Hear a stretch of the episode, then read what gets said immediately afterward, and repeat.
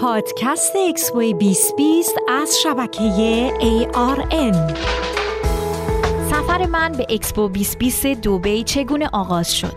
من حنان هستم به پادکستی از اکسپو 2020 دوبی ارائه از ARN گوش می‌کنیم. خب اولین کاری که می‌خوایم بریم اکسپو 2020 دوبی باید انجام بدیم تهیه بلیته. بلیت ها رو میشه خیلی راحت از در ورودی یا به صورت آنلاین خریداری کرد. اما یادتون باشه هنگام ورود باید گواهی نامه واکسیناسیون کووید 19 خودتون یا نتیجه تست منفی پی سی آر که در طول 72 ساعت قبل گرفته شده به همراه داشته باشین. خب اکسپو به عنوان یکی از بزرگترین رویدادهای جهانیه که برای اولین بار در خاورمیانه برگزار میشه.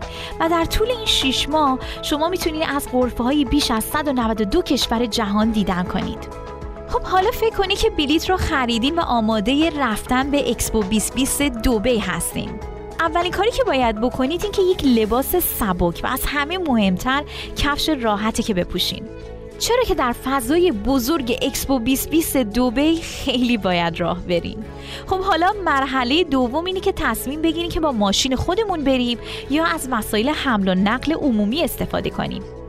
مترو بهترین گزینه برای رفتن به اکسپو 2020 دوبیه و اگر با ماشین شخصی میرین براتون پارکینگ رایگان فراهم شده.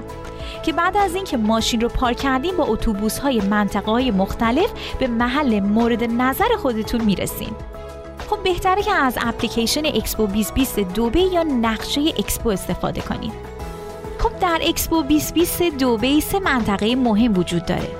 پایداری، فرصتها، تحرک. در هر کدوم از اونها غرفه های کشورهای مختلف وجود داره که از قبل بهتره برنامه ریزی کنید که با خیال راحت از غرفه هایی که دوست دارین دیدن کنید. خب مثلا اگه منطقه پایداری رو انتخاب کردین شروع کنید از غرفه های کشورهای این منطقه دیدن کنید و بعدش به منطقه های دیگه برید اکسپو 2020 دوبی مکانی ایدئال برای کودکان و تمام خانواده هستش. و در اپیزودهای بعدی می‌خوایم در مورد تجربه های شگفت انگیز اکسپو 2020 دوبی صحبت کنیم.